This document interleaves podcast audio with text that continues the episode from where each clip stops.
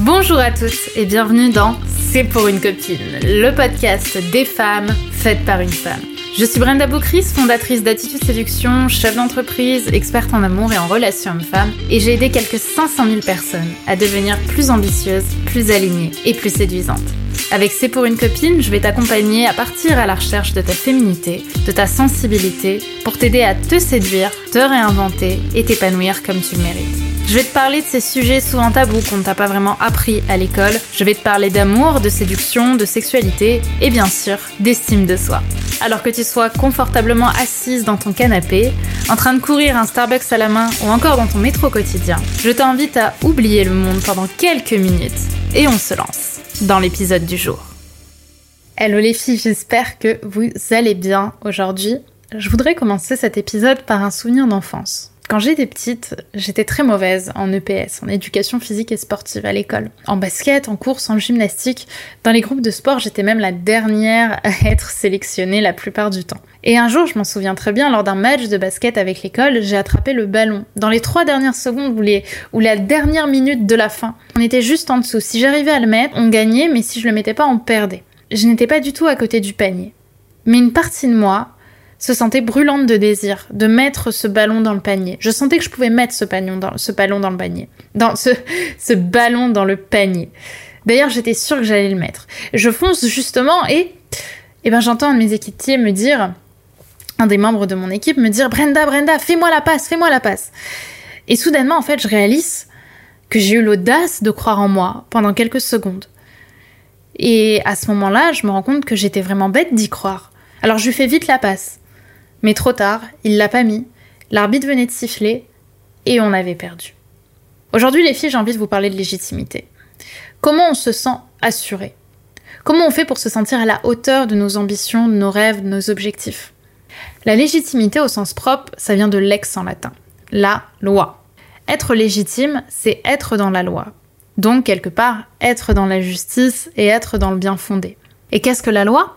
Sans rentrer dans des grands débats de philo et de droit, bah, la loi, c'est ce qui unit des personnes vers un chemin commun.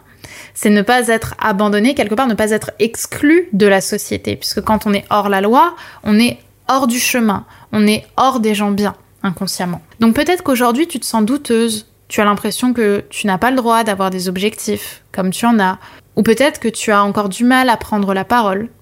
On pense souvent que c'est le regard des autres qui t'empêche de surmonter tes peurs.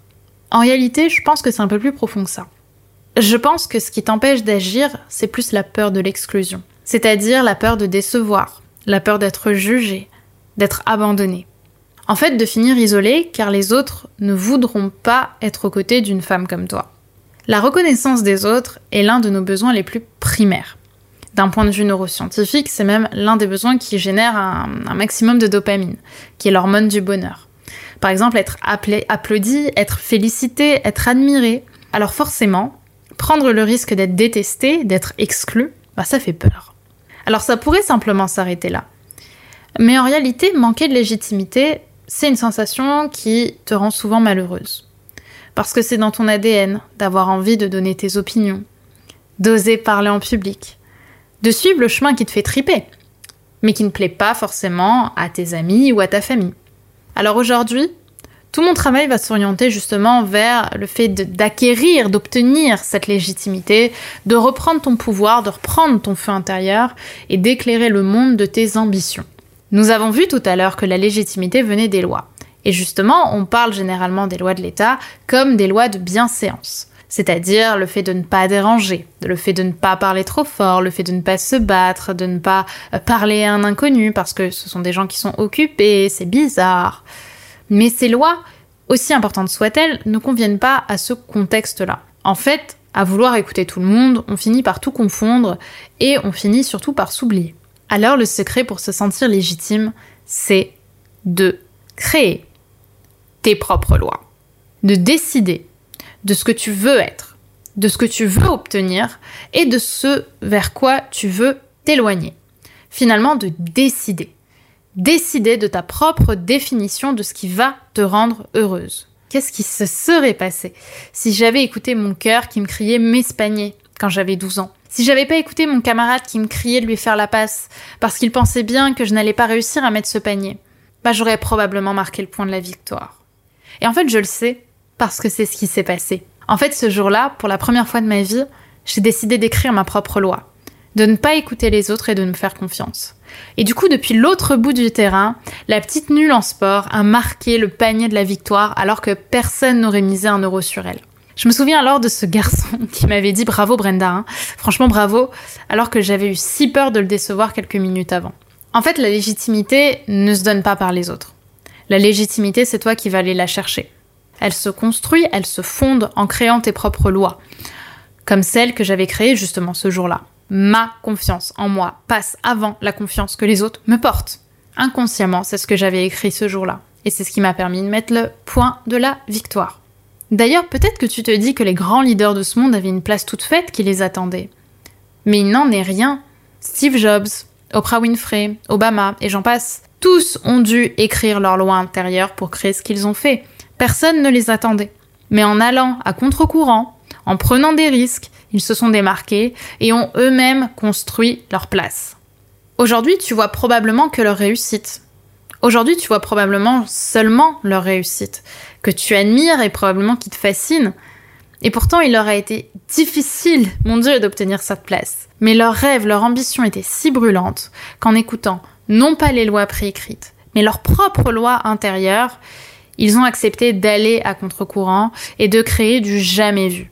Et aujourd'hui, on les admire pour ça. Aujourd'hui, on voit que ça, mais on voit pas combien hier ils travaillaient dur. Ça peut faire peur. On peut d'ailleurs toujours être terrorisé par la peur d'être exclu de la société en choisissant de prendre la parole. Mais en écrivant tes propres lois, tu n'auras plus cette angoisse. Car même si c'était le cas, tu te sentirais toujours plus heureuse d'être moquée pour ce que tu es que d'être appréciée pour ce que tu n'es pas.